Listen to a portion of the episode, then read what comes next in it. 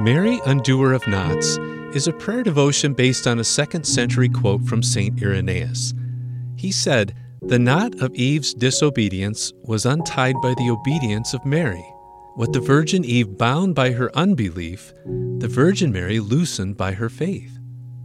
Pope Francis has a special devotion to an image of Mary, Undoer of Knots, where she is holding a white ribbon, knotted on one side and completely smooth and untangled on the other.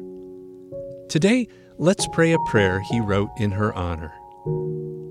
Holy Mary, full of God's presence during the days of your life, you accepted with full humility the Father's will, and the devil was never capable to tie you around with his confusion.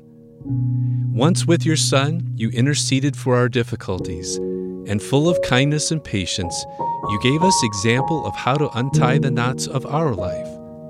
And by remaining forever our mother, you put in order and make more clear the ties that link us to the Lord. Holy Mary, Mother of God, and our Mother, to you who untie with motherly heart the knots of our life, we pray to you to receive in your hands our intentions and to free the knots and confusion with which our enemy attacks.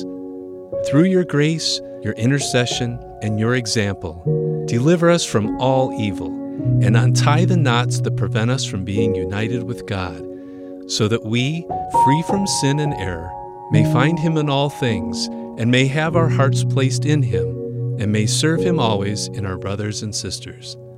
Amen. This is Mike Kelly with Pray for Two. Listen anytime at prayfor2.com or on the Redeemer Radio app.